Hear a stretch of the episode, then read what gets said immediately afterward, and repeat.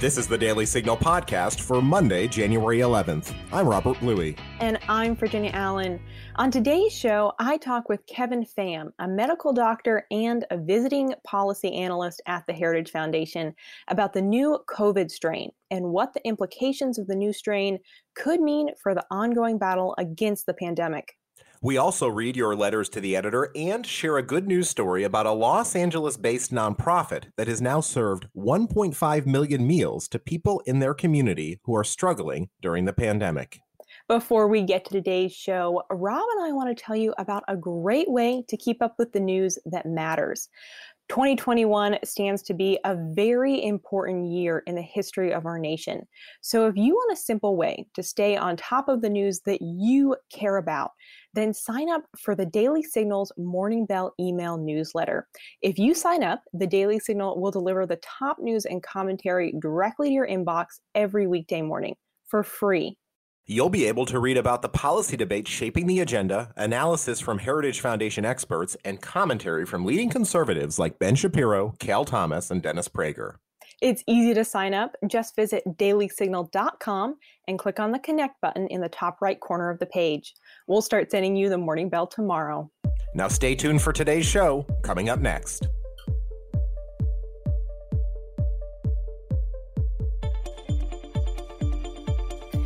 A new strain of COVID has been detected, and here to help us break down what we need to know about this new strain of the virus is Kevin Pham, a medical doctor and a visiting policy analyst at the Heritage Foundation. Dr. Pham, welcome back to the show. Uh, thanks so much for having me back. So, I want to begin first just by thanking you so much for all of your contribution over the past months. It has been awesome to have you on this show multiple times, to have you writing for the Daily Signal, and really just offering insights and opinions as a medical professional about COVID 19, what's going on, what we need to know. Um, and obviously, right now, as we're looking at this new strain, once again, thank you for being willing to come on the show and break this down. So, if you could just tell us uh, a little bit about what we know about the new strain, uh, and is this something that we should be concerned about? Yeah, so this is we're talking about the new strain. There are actually two new strains uh, that that we're sort of concerned about right now. One is uh, one was first detected in the UK, and that's that's sort of the one that's been making the news. That's one, that one's been uh, identified back in October, and then starting around um, November, December, it started to, to really spread. And there's another strain that was detected a little bit more recently. That one was origin that one originated in South Africa. They have similar mutations, but they seem to have different characteristics.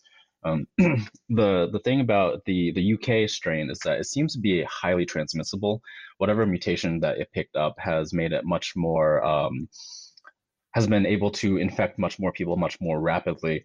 And the South Africa strain, it's um, has has a similar um, a similar mutation. It's in the in, it's in roughly the same spot, but for some reason it doesn't seem to be doesn't seem to have picked up that extra infectiousness that the the UK strain has. But they've both been around for a sh- relatively short amount of time, so we don't quite we haven't quite characterized it fully. But um, these thing these two things are of concern. What what we have not seen yet is um, these different strains causing um, more severe disease manifestation. So, with regards to the UK strain, it it infects people a lot more quickly, but it doesn't seem to be causing worse disease. And so that's a that's a that's one thing that we can um, sort of breathe um, a little bit of relief about. It hasn't uh, caused worse disease and be and more infectiousness at the same time. Okay. So, specifically with the UK strain that was discovered, uh, you mentioned it's more contagious. Do we know how much more? Are any percentages being thrown out about that? Do we have a number that we're kind of confident in landing on? Uh, not really. We we haven't they haven't quite characterized how much more infectious this is. Um, with um, with regards to the the R naught number, the reproduction rate, which is a measure of how how um, how many people a person will infect with this strain on average. I haven't seen the numbers for that, but it's it's um it's popped up in it's popped up pretty much throughout the entire world by this by this well I shouldn't say the entire world, but it's popped up in uh, very many places since it's been since it's been discovered. So it does seem to be very infectious, and um, people are blaming it for the the um, sort of the, the current the recurrent lockdown in the UK.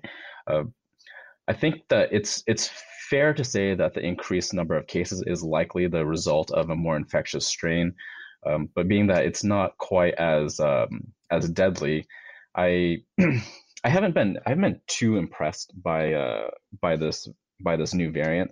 The the media, of course, is trying to make a lot of a, a lot of hay about this, and and it makes sense. You know, you, you hear in the media that there's this new strain that's going around much faster. It is kind of scary, but um, as with all things, we should keep a sort of an objective perspective on this. It is it does seem to be transmitting a lot more quickly, but it does not cause. We have not seen it to cause more severe disease manifestation.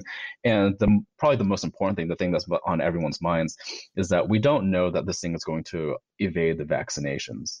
So let's talk a little bit more about that. You bring up the vaccine. I think that's the biggest question on everyone's mind is okay, there's a new strain do we know if the vaccine will actually be effective in in stopping this in its tracks?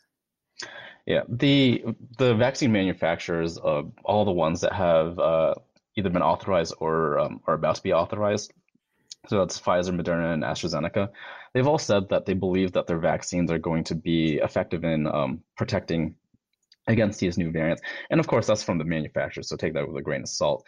But um, virologically, immunologically, it does make sense because because the um, the way a virus would evade a a um, a vaccine is if it changes its appearance, its outward appearance enough that the antibodies that we produce don't recognize it anymore.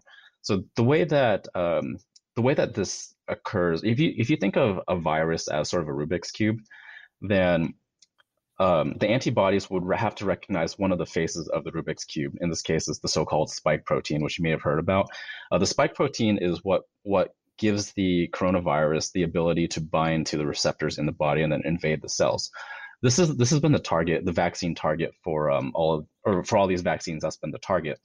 So so long as that spike protein remains relatively consistent, then then the vaccines will continue to work. And with the coronaviruses, uh, coronaviruses in general, they seem to be they seem to be fairly stable as far as their um, these these uh, these spike proteins go. And that's one of the things that's been concerning about these two variants in particular is that they do have a um, a mutation on the spike protein. So as I was saying um, about the Rubik's cube, if you imagine a virus is like a Rubik's cube, if one of the faces stays the same, but all the other all the other five faces continue to change. It doesn't really matter how much mutation goes on on the other five faces. As long as that sixth face remains fairly constant, then your immune system will recognize it and will be able to attack it. And what we're seeing with these new strains is that it would be as if you take the face of the, the sixth face and then change one of the colors of the Rubik's cube. So it might uh, it might not be completely or might not be as easily recognized by the immune system, but they'll still recognize it enough that they'll probably still attack it. now, the thing with developing an immune response is that when your body starts making antibodies, the antibodies themselves have mutations on them, and then so they they'll be able to recognize not just the exact um, vaccine target, but they'll also be able to recognize mutations too. So you're sort of um, the immune system will have mechanisms to detect variants and strains and mutations and stuff like that. So that being the case, it is very very likely that these relatively minor um, mutations are still going to be detectable by the by the um, by the antibodies that are developed from these vaccines. Dr. Pham, thank you. That's really helpful uh, to get that image of an, Rubik's Cube and the colors on the sides. That's just a really great analysis for kind of breaking down how that works with the spike protein. So, how long would it take then uh, for medical professionals to determine, okay, yes, absolutely, the current vaccine will be effective against either of these two new strains? That that really depends on how uh, on how effective the vaccine is and how um, how much further this uh, this virus will spread. And I know that I sort of use the definition the the term in the definition right there, but uh, the more effective the vaccine is, the longer it will take for this um, for this virus's evasive abilities to to manifest. So if it's you know if it's fifty percent effective against this vi- virus, this new strain, then it'll take quite a bit of time for you know 50% of the people who are vaccinated um, to get this uh, to get this virus. Um, so it's a little it's there's no there's no good timeline to determine how well the vaccines will work against this virus. Um, but uh, what we what we do know is that even if it is not per- perfectly protective against the virus strain, uh, it will likely be at least um, at least partially protective against severe disease manifestation. And we see that with uh, influenza vaccines. People with even if they they get they get the, the the vaccine completely wrong, then if like if they vaccinate for the wrong strain of influenza, the people who do get the vaccine tend to have um, less less severe disease with influenza. And a quick note about influenza: the reason why we have to have a new vaccine for influenza every single year is because there are multiple strains of, of influenza floating around every every single year, and the influenza strains are very different from from each other, and the way that they vary is very different from the way the coronavirus uh, mutates. So with the coronavirus, I use the image of one Rubik's cube. With influenza, they have two different antigens that can that can constantly swap out. That's what you know in H1N1. That's what the H and the N are. Those are the two antigens that the immune system would use to to fight against. So, and the influenza virus is able to take those two antigens, the H's and the N's, and just swap those out cons- constantly. So there's all these different variations that it can present. So rather than having one Rubik's cube, the influenza virus has two Rubik's cubes and is able to keep changing all all six faces on those Rubik's cubes. That's why it's so hard for um, for uh, pharmaceutical manufacturers to create a vaccine for this. And there are um, uh, birds typically are the the the reservoir reservoir for influenza, and so they're able to mutate in the bird populations before they jump to humans. Um, and so because of that, it's really difficult to keep track of this thing, and we're not we're not we haven't been able to eradicate influenza because of because of this ability for influenza to mutate in animals before they get to humans. Sorry, that's a lot of information. no, that that's helpful. I think to recognize um because I I do want to ask you was the medical community anticipating that there would be kind of this new strain or multiple new strains of COVID that would arise, given the fact that we know, okay, yes, viruses mutate, but covid is so different from something like you know the normal flu that we see every winter that you know we kind of all know mutates year to year. Right. The yeah as you mentioned all viruses mutate and they will continue to mutate. And the the, the strains that become predominant are um, are are chosen by natural selection. Uh, we think of we sort of view viruses as this sort of um, this like arch nemesis, this villain in our um, in our daily lives, which they kind of are. But these mutations aren't they're not smart mutations. They happen randomly, and it just so happens that certain certain mutations increase the ability of viruses to infect people, and but then many more mutations cause the viruses to become completely inert, and so that's why we'll only see the viruses that become more effective at, at spreading around. Um, and the, the mutations will continue to happen, but the important thing is the mechanism by which it does happen. Uh, so what with increased transmissibility, increased contagiousness, infectiousness, what probably happened was that there was a mutation that caused it to bind better to the human receptors. Uh, but the human receptors tend to be fairly constant. So so long as these um, these proteins are able to attach to the human receptors and they have to look kind of similar. You know, if you're thinking lock and key mechanisms, then you can change the key's appearance so much before it stops working on the on the particular lock. And that's that's kind of that's kind of one of the things that's constraining the the coronavirus's um, ability to evade immunity is they still have to um, attach to this the, the ACE protein that's in humans. Okay. But and I guess um, the medical community as a whole, do you feel like they've been kind of thrown for a loop, or was this really expected? Of like, okay, we knew that other strains were going to come, and you know, at the end of the day, most medical professionals are probably not too concerned about this because it was anticipated. It was certainly anticipated. Uh, a lot of medical professionals are probably concerned because one of the variants did come that became more infectious. But no, we we always knew that new variants will, would eventually emerge. This is this is what happens with all viruses. And do you know about how many cases we've seen in the U.S. of either of these two new strains? Um, I don't know the exact number, but there were there were a couple of cases, I believe, in Colorado, where um, these people, this, these new strains were identified in people with no history of travel, and when that happens, when you have when you have a community case that did not originate from from elsewhere, then you know that that virus strain has established itself in the community. So, are there any kind of new precautions that we should be taking for ourselves or our loved ones to protect, you know, for ourselves from from these new strains, or is it kind of still all the same? Of okay, we need to keep wearing masks and social distancing and and all of those things.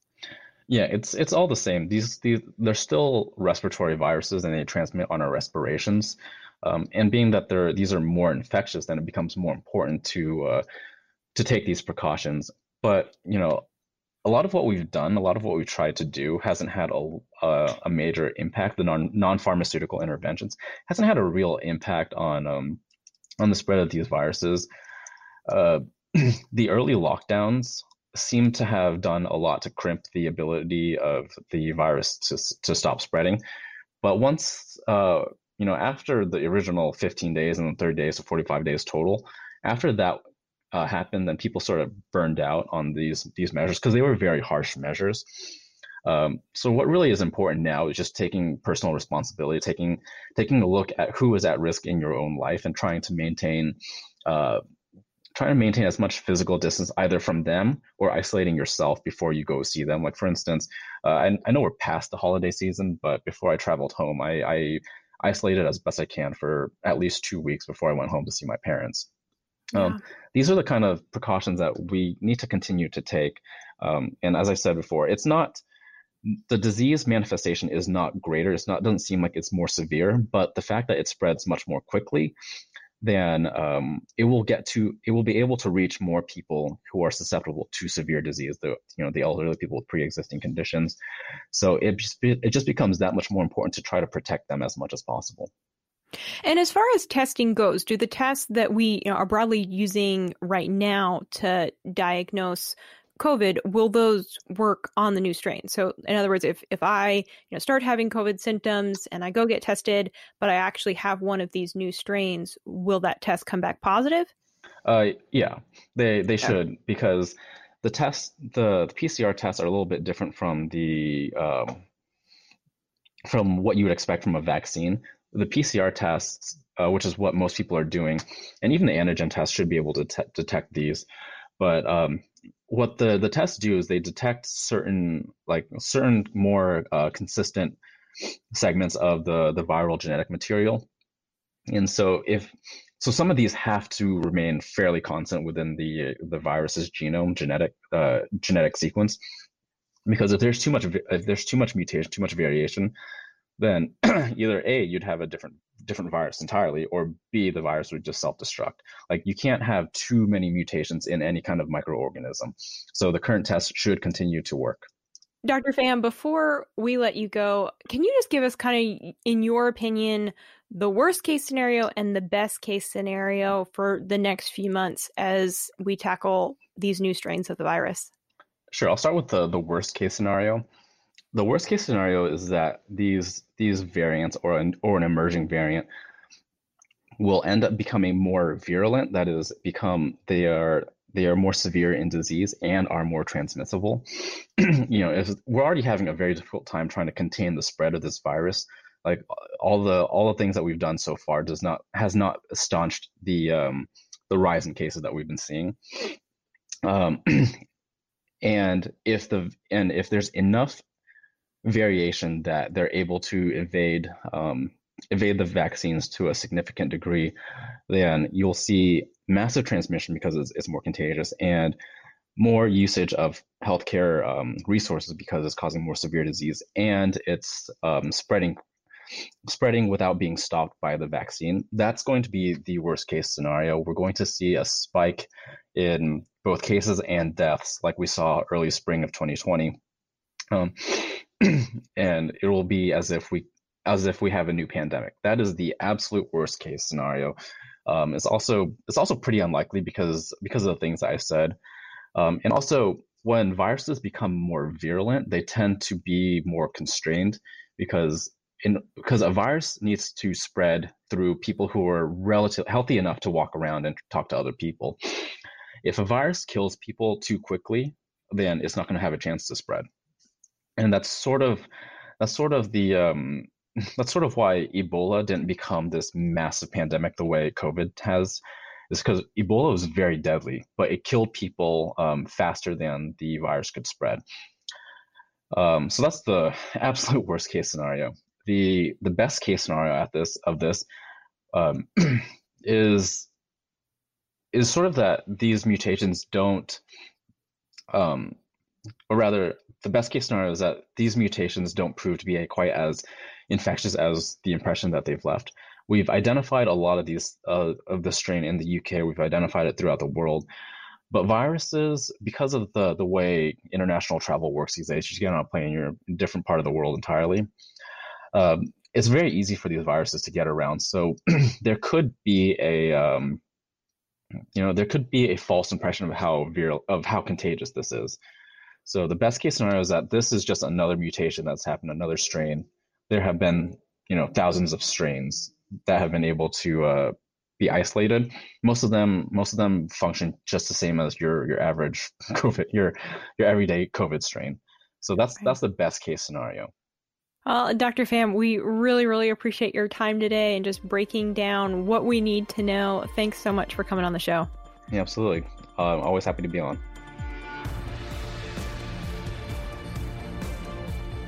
Americans use firearms to defend themselves between 500,000 and 2 million times every year.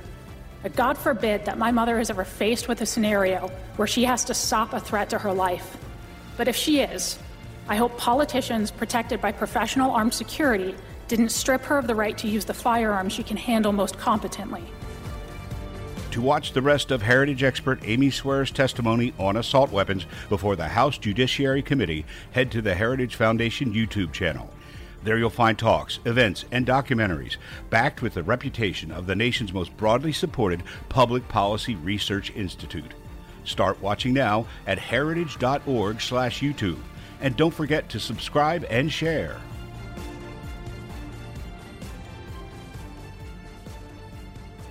Thanks for sending us your letters to the editor. Each Monday, we feature our favorites on this show. Virginia, who's up first? In response to Mike Howell's piece, New Radical Rules for a New Radical Congress, one reader writes The New War on the Nuclear Family by the Left.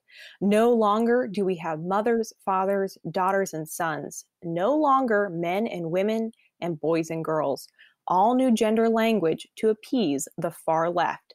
The GOP must fight back against this. This is Marxism, pure and simple. And in response to Virginia's interview with Carol Swain about President Trump's 1776 commission, Rainier Scheidknecht writes Dear Daily Signal, thank you for publishing this truly enlightening interview in the Daily Signal. I knew of Dr. Swain's wonderful intellect and knowledge of history and remarkable courage from her short videos on PragerU. My gratitude for her in these totally confused times is beyond my words. One other thought. Whenever I read or think of President Reagan's words, freedom is never more than one generation away from extinction, I also think of Benjamin Franklin's famous quote when asked, What did we get? He answered, A republic, if you can keep it. I hope we can keep it, but for the first time in my life, I was born in 1940, I am no longer sure we can. Your letter could be featured on next week's show, so send us an email at letters at dailysignal.com.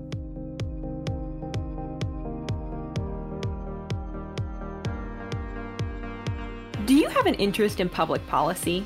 Do you want to hear some of the biggest names in American politics speak? The Heritage Foundation hosts webinars called Heritage Events Live. These webinars are free and open to the public. To find the latest webinars and register, visit heritage.org/events. Virginia, you have a good news story to share with us today. Over to you. Thank you, Rob. Some of you may remember that in August, the Daily Signal reported on the work of the Los Angeles based Dream Center. The Dream Center is a nonprofit that serves the poor and needy in and around LA, and they've been working very hard to support their community during the COVID 19 pandemic.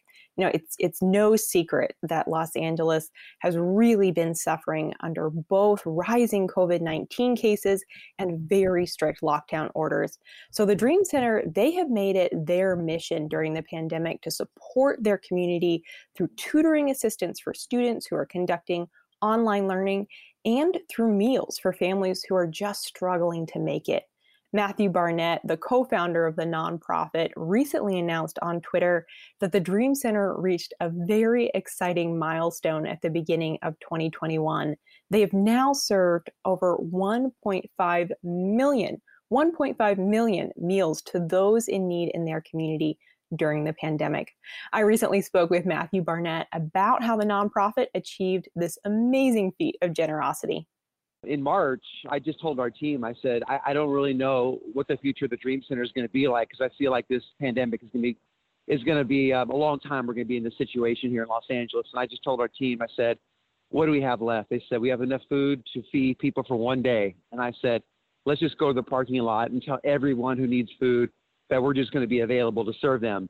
Um, didn't realize that it would turn into uh, 300, about 300 days of serving people 1.5 million meals. And I never realized uh, that it would turn into tens of thousands of diapers and a food mobilization that would become really the heartbeat of the whole city as uh, 60 other churches come to get food from us on a daily basis. We have 200 uh, men and women in our recovery program who live in our building for one year for free. So rather than going to prison, they're sentenced to the Dream Center for a one year recovery program. And so all these guys have got their food handler certification as a job skill that they've learned. So the crazy thing is, all these meals are being cooked by guys in our rehab program that were getting their lives back together and they are having a time of their life. They feel like they're changing the world.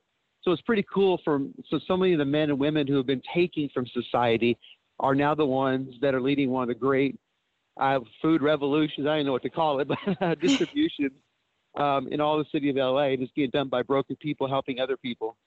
Barnett also told me that the Dream Center has no plans of slowing down their efforts to serve their community and that they plan to remain committed to meeting the needs of the people of LA as 2021 continues.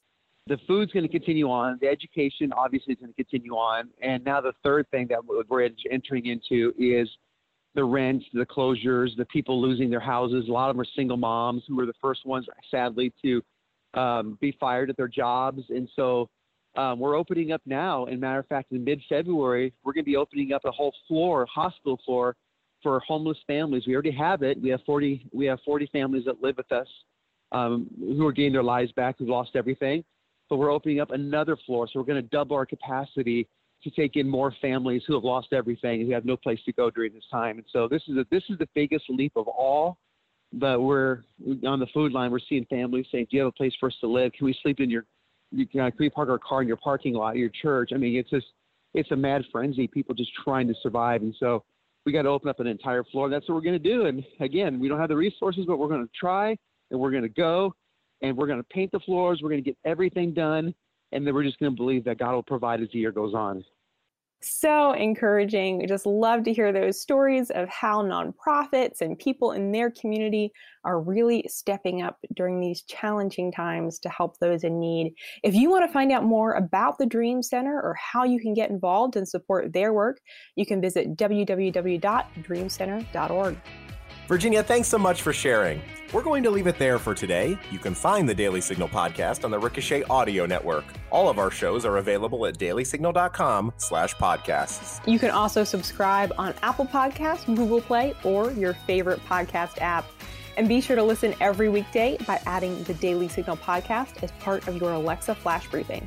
If you like what you hear, please leave us a review and a five star rating. It means a lot to us and helps us spread the word to other listeners. Be sure to follow us on Twitter at Daily Signal and Facebook.com slash The Daily Signal News. Have a great week.